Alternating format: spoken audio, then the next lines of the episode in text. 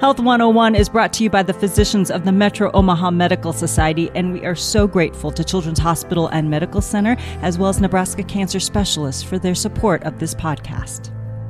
Welcome to Health 101. I'm Carol Wang, and today's topic is, I think, a topic that everyone is affected by someone in their lives, by themselves, their loved ones, and it is breast cancer. It is not a happy topic, but it is an important topic. I mean, I think the numbers now say one in eight women will have a likelihood of developing breast cancer at some point in their lives. So this is affecting half of the population.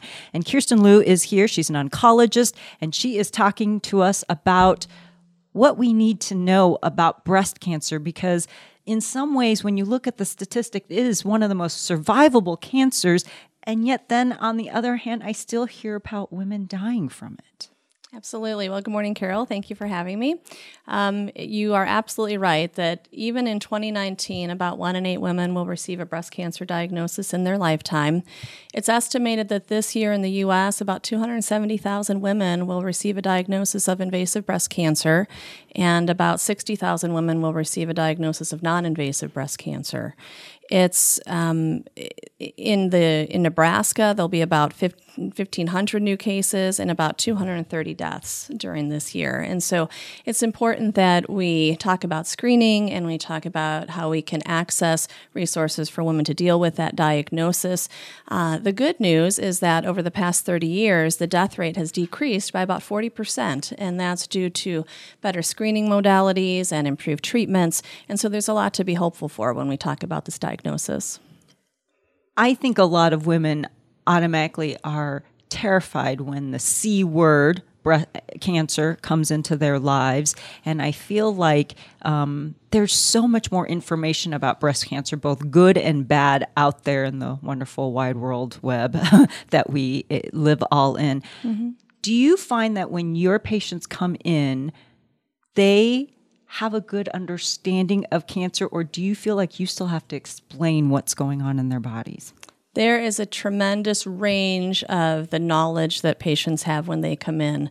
Some patients come in very well informed, some people come in extremely misinformed, and some people come in as primarily a blank slate. And so uh, we just need to kind of assess where a woman is. A lot of times I start that conversation with, What is your understanding of what we know so far about your cancer? Because by the time they come to the oncologist, someone has told them that either they have cancer or they have an increased risk of cancer.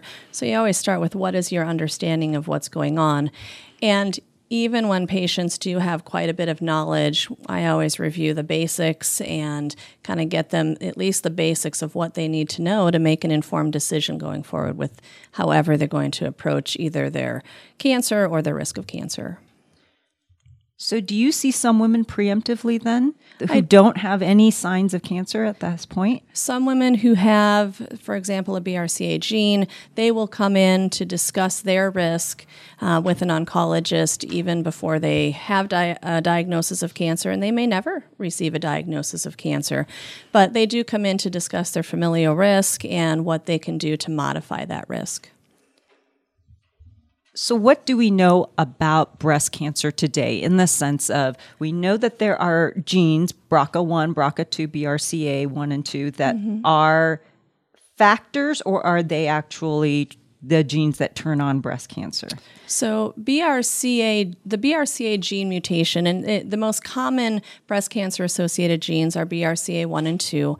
And both of those genes cause your body to create a protein that it malfunctions and does not allow proper DNA repair. And so as our body as our cells are growing and dividing, which happens all of the time, we normal we, we have mistakes in that DNA replication all of the time.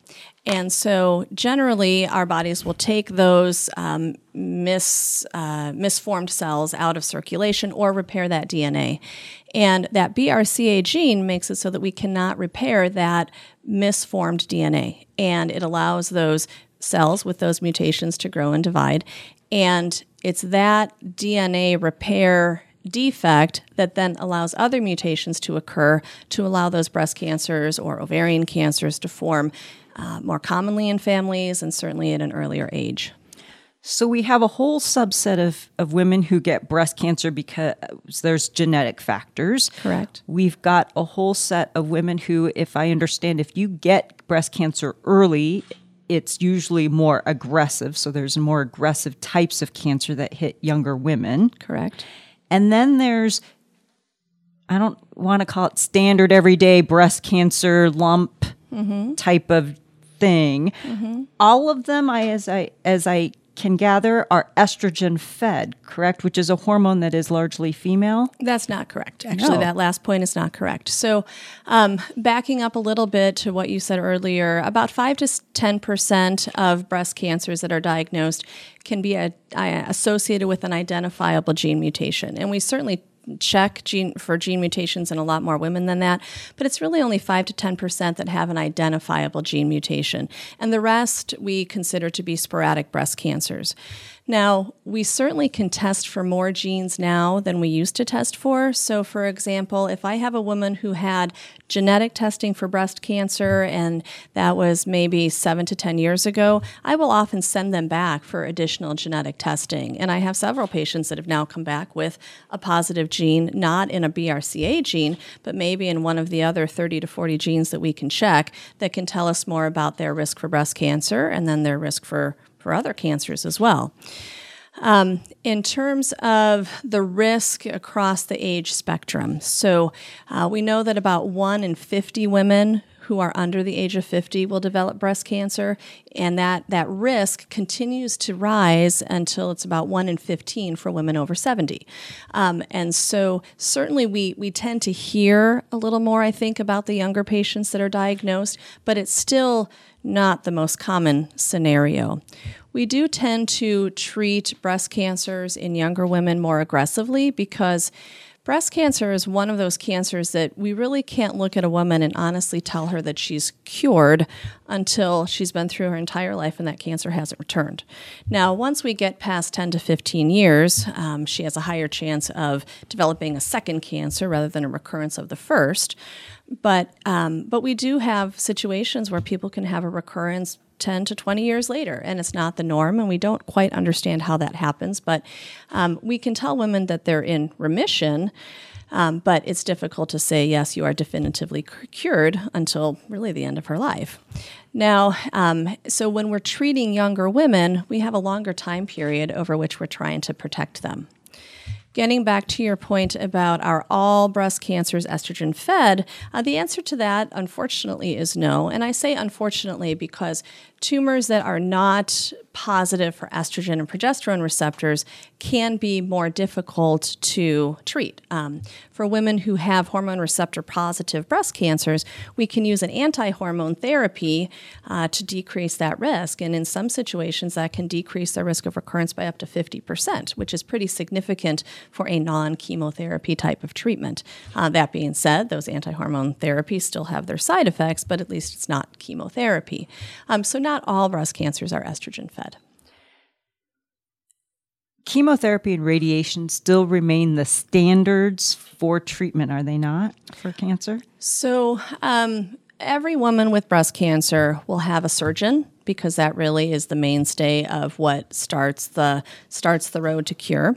Um, and every woman will have a medical oncologist, and, and that's what I do. And so we use medicines to try to decrease the chance of that cancer coming back or in the case of metastatic disease, we use those medicines to hopefully improve quality of life, prolong survival, those types of goals.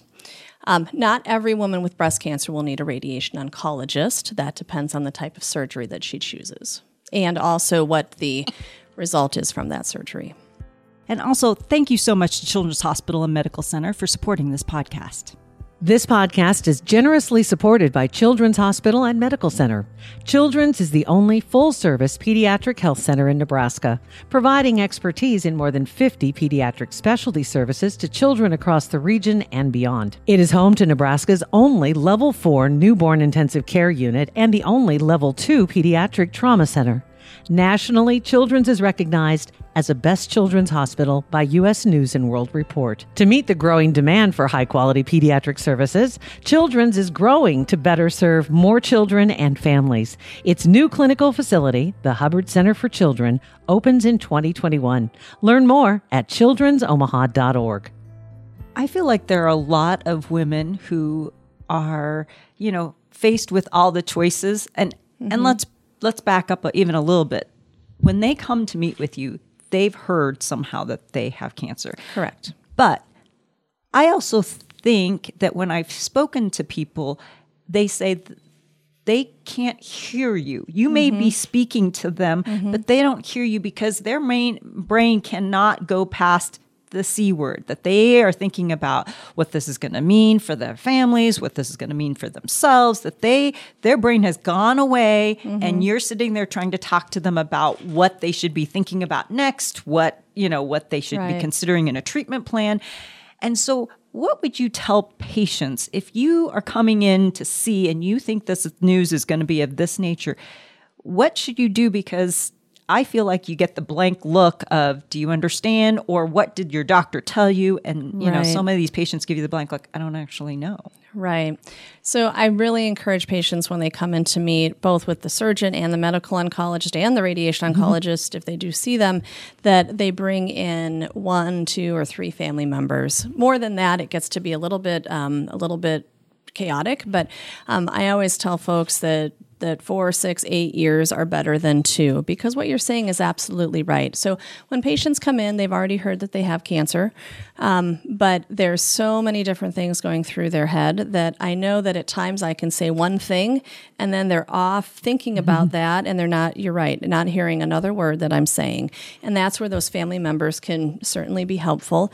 Um, we talked a little bit earlier that, that some people will record what we say. Different physician offices have different policies on that, um, so they should ask their physician, but certainly some of us allow that.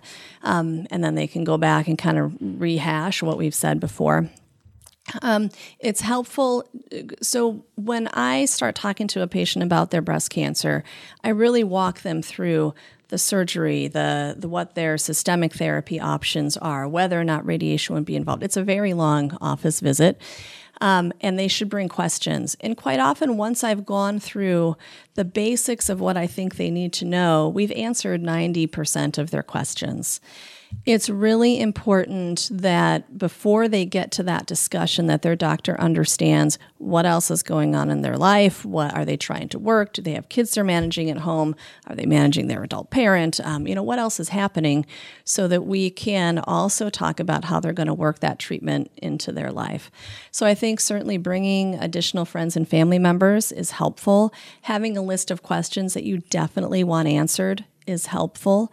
Um, I think knowing that you can reach out to your doctor and their team at a later date as you do kind of process that information, because often we'll have a discussion over 30 to 40 minutes. And at the end of that discussion, I feel silly asking, Do you have any questions? Because it's so much information to absorb. And, and we know that. And that's why the oncology team is there, you know. So as you are thinking about things, three days later, you think, I really want to know the answer to this question you can just call and ask.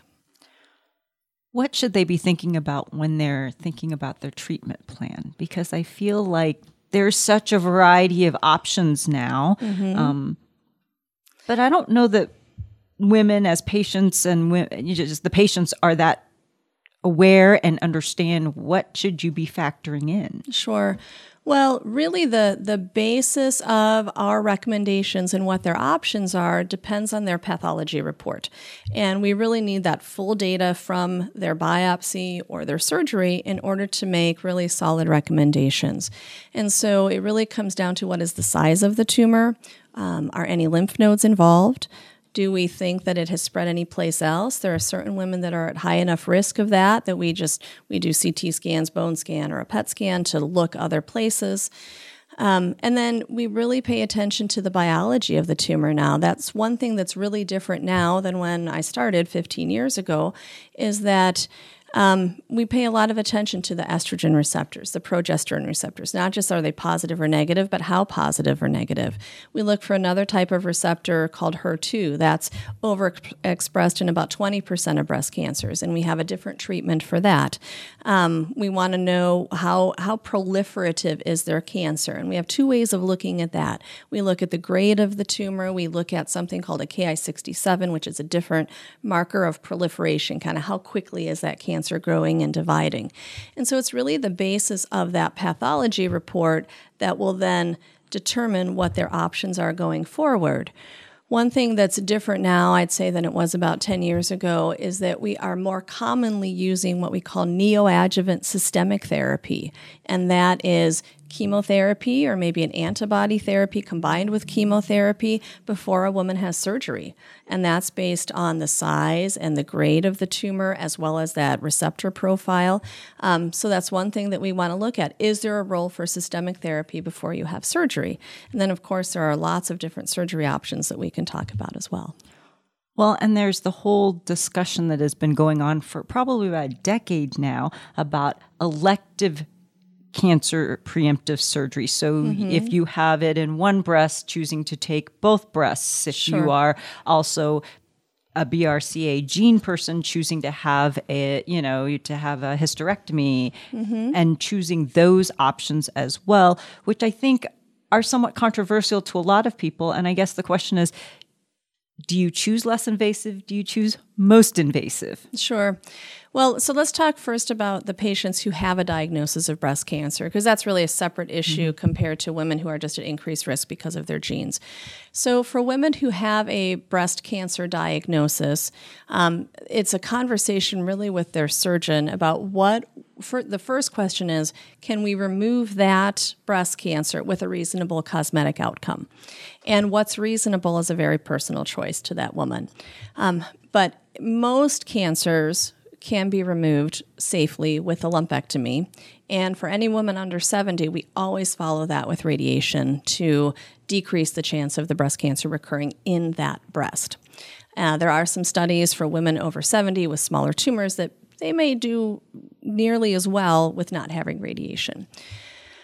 Um, so, for women who are candidates for that lumpectomy, another way of saying that is partial mastectomy, um, there often is a consideration well, should I have a mastectomy? Should I have a bilateral mastectomy? Even if it's not necessarily medically needed. Um, and some things that, some issues that factor into that decision for those women can be whether or not they will be comfortable with future breast cancer screening. So if you think that having that mammogram on that contralateral breast, the opposite side, every year is going to be incredibly stressful for you and you don't want to deal with that, that's one reason why someone will, choose to have a bilateral mastectomy.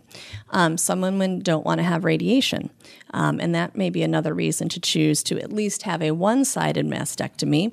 Some people choose to have the other side just for symmetry's sake.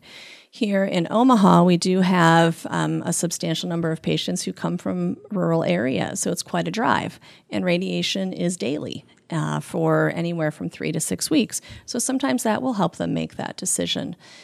As far as removing the, that opposite side uh, breast, the, the chance of us finding something that we didn't expect in that breast is 1% or less. So it happens, and I think that those, those anecdotes or those experiences are um, well known um, because uh, that patient had that breast removed and maybe it wasn't you know absolutely medically indicated but look we found something but the chance of that is extremely low the chance of developing a breast cancer in that opposite side, assuming you don't have a genetic mutation, um, is somewhere around 4% at 10 years. So pretty low as well.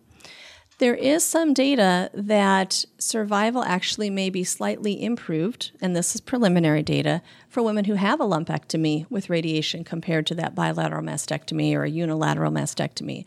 And some of that reasoning or the, the cause of that may be that they may get to their systemic therapy sooner because they don't have such a long recovery period after their mastectomy. Um, so, from a medical standpoint, we do not improve overall survival of women with breast cancer um, who are candidates for a lumpectomy by removing both breasts or even one breast. We don't improve survival. There's a slight risk of an in breast recurrence for women who have a lumpectomy with radiation. And if that occurs, then we proceed with the mastectomy on that side. Our gratitude to Nebraska Cancer Specialists for their support. Nebraska Cancer Specialists is the largest community oncology practice in the region and the regional leader in cancer diagnosis, treatment, and research. Their physicians are some of the most experienced and highly qualified in the area. Nebraska Cancer Specialists provide considerate, state of the art care for their patients at their five Metro Omaha locations. You didn't choose your diagnosis, but you can choose your care. Experience you can trust, compassion you can feel. Nebraska Cancer Specialists, nebraskacancer.com. What do you wish that you could talk to patients about, or what are they bringing to you that you go, oh gosh, we need to really dispel this because this is not true, and too many people are thinking about this as truth? Sure. Um, there, there's two two topics that really come to mind there. And one um, is with relation to bioidentical hormones. Um, we know that you know a bioidentical hormone just means that that hormone has the same structure as your natural hormones. And there are pharmaceutical preparations of hormones that have that same structure as well. Um, quite often, people, when they are talking about bioidentical hormones, they're really talking about a compounded product that is recommended by their provider. Um, and that product supposedly contains a mixture of hormones. So it may contain some estrogen compounds, it may contain progesterone, maybe some testosterone, maybe precursors of those hormones, and they mix it up. And there has never been any data to say that that is safer than conventional hormones. Now, we can talk about the safety mm-hmm. of conventional hormones as well, but bioidentical hormones have never been demonstrated to be superior in terms of safety or efficacy compared to conventional hormones.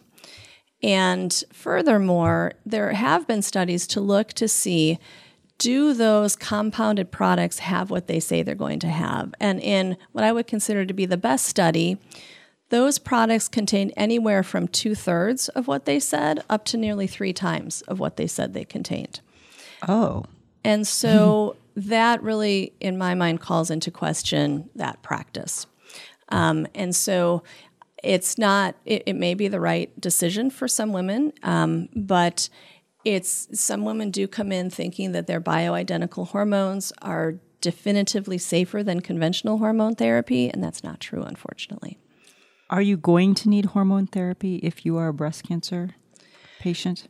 Uh, that so number one any patient with a breast cancer diagnosis should not take any type of hormone going forward um, I say that with a little asterisk because there is some data that um, at least early studies suggest testosterone may be safe for those women, but we don't have long term safety data on that. So if we're just going to get one message out there, it's that hormones really should be um, avoided if at all possible for women with any history of breast cancer. As far as how we manipulate hormones in the treatment of breast cancer, for the majority of women who are estrogen and or progesterone receptor positive, those women will benefit by taking an anti-hormone therapy.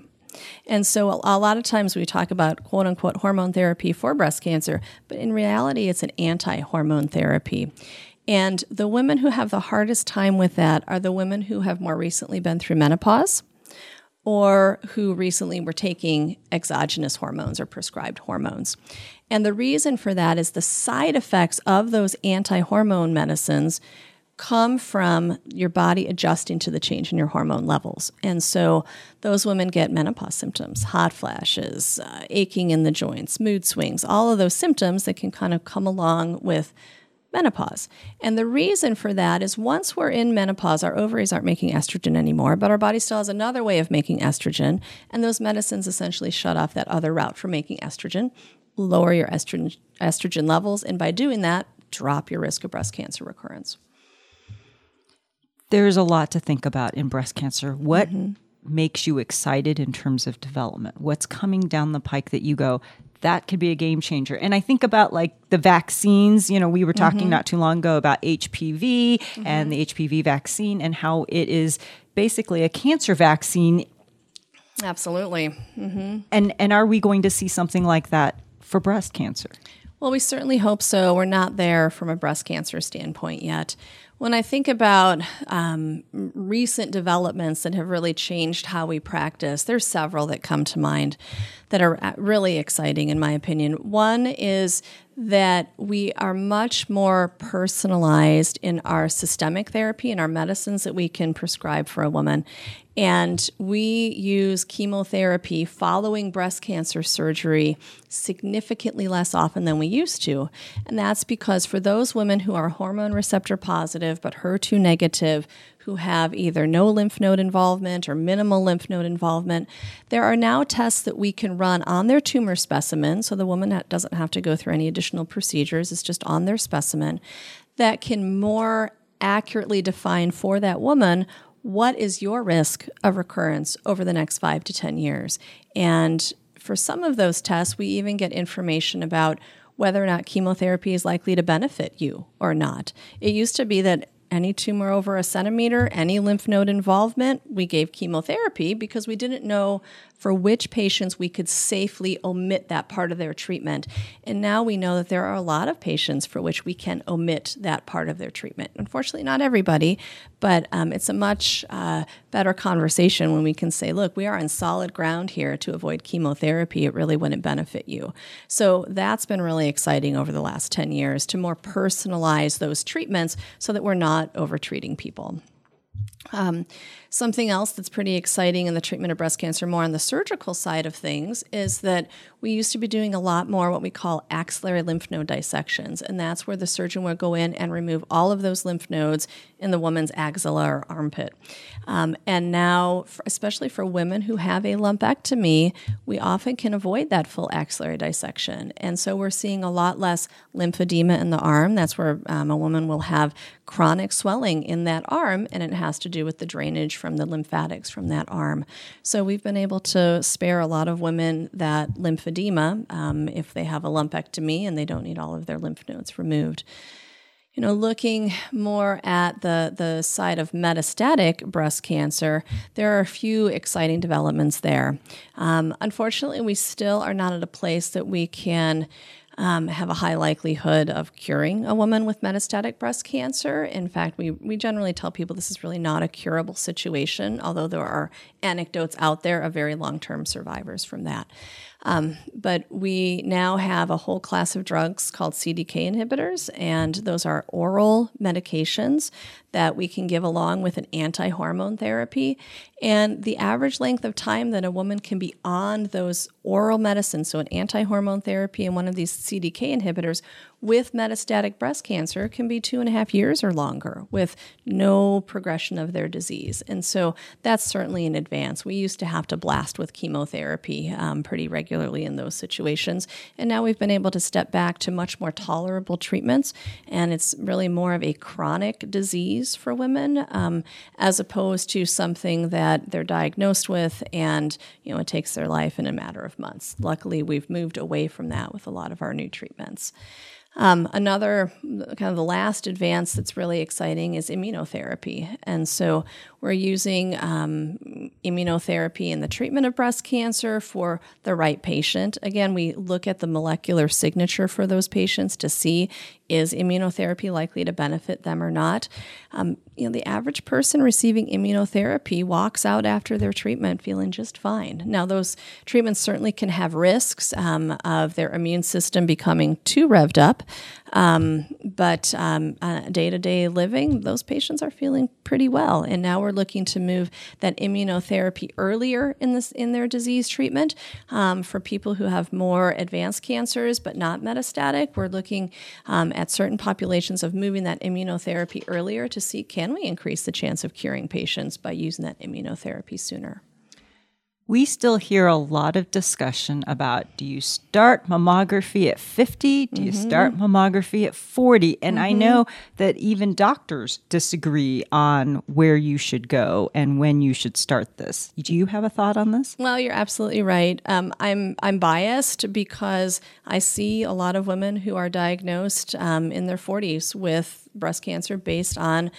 you know their mammography. And so it's really difficult to wholeheartedly embrace starting that later um, because we know if you're diagnosed earlier you have a higher chance of cure and also you may not need more aggressive types of treatment. So um, the american college of radiology recommends starting mammograms at age 40 um, and having them yearly um, and stopping once we think that life expectancy is 10 years or less um, or until someone's health starts to decline. Now, that's in contrast um, to the American Cancer Society, and they recommend starting at 45 and considering mammograms every every one to two years until you get to 55, and then looking at mammogram yearly. So you're absolutely right. There is some controversy. Um, I certainly see women who are diagnosed in their 40s based on mammogram, and so. Um, for me and my family, we start at 40. So. Well, that's important consideration, especially mm-hmm. because it's your life and it's your body, and you're trying to really be careful about what you preserve. You know, preserving Absolutely. what you can. I think the push to um, to decrease the frequency of those mammograms. There's several motivators to try to decrease that frequency. Um, it, it's estimated that there will be about 16 breast cancers per thousand women if they get a mammogram yearly starting at 40 for their entire life. Um, so that's that's fairly low. Um, the risks, other risks associated with mammograms can be that um, you know the false positive rate. It can. It's estimated that over a course of 10 years, uh, nearly half of women will have some false positive on their mammogram. So that's something else to remember that if the radiology department calls you back, it doesn't necessarily mean that you have breast cancer. It means that we just need to take a closer look. Um, now, for women who are at higher risk, we sometimes will use MRI screening as well. The MRI does not replace the mammogram, but it um, it adds to that information. It has a higher sensitivity than mammogram. You know, it's estimated that about twenty percent of breast cancers will be missed on conventional mammogram. That that number is a little bit lower for some of the newer 3D tomosynthesis mammograms. Um, but MRI can be useful if you are at higher risk, and that means that we know that you have either a strong family history, a defined gene, or there are some findings on biopsies that are not cancer, but tell us that you may have an increased risk of cancer. So those women should consider getting MRI in addition to their mammogram. Um, also, there are some women who have very dense breasts. You know, a mammogram, you're basically looking at black and white and gray. And if you have very dense breasts, um, a lot of findings can be obscured because your mammogram is just very white in many places and you can't really see past that too well. So, that's another place where MRI can be helpful insurance coverage for MRI for dense breasts can be very difficult. Um, we have a little easier time. We get some pushback for MRI um, for family history or, or um, those types of things, but we certainly um, encourage women to pursue that in certain circumstances. I wanted to mention one other type yeah. of screening that is not well validated, and that's thermography. Um, and you know, you mentioned what other myths can we dispel. I have had some women come in feeling that, or they they tell me that they were told that they were undergrow, undergoing breast cancer screening by getting a yearly thermography scan, um, and this is technology based on a finding in the 1970s that demonstrated a higher skin temperature overlying an area of breast cancer. But subsequent studies have shown that thermography can miss more than 60% of breast cancers. And so, in some circles, it's promoted as a non radiation method for looking for breast cancer, but it really is no better than waving your hand over your breast, quite honestly. So, um, so thermography is not a reliable breast cancer screening method. Kirsten, we are so lucky to have you in our community because you're such a good source of information. You're, I can tell your patients probably love you, even though that they hate coming to see you because you are probably not the bearer of good news most often. I hear a lot. We we wish we had never met you, and I totally understand that. but you know, it's really an honor to help people in in getting them the information that they need and helping them make the right decision for them, um, and and making their path through their treatment, whatever that treatment is, as livable as possible for them. So it's really an honor to do that. Kirsten Liu, everyone. Thank you so much for joining us, and hopefully, you've learned a lot today because I have. Thanks for having me. If you need help finding a physician, go to omahamedical.com and use our Find a Physician search. And also, our gratitude to Children's Hospital and Medical Center, as well as Nebraska Cancer Specialists for their support. A Parkville Media Production.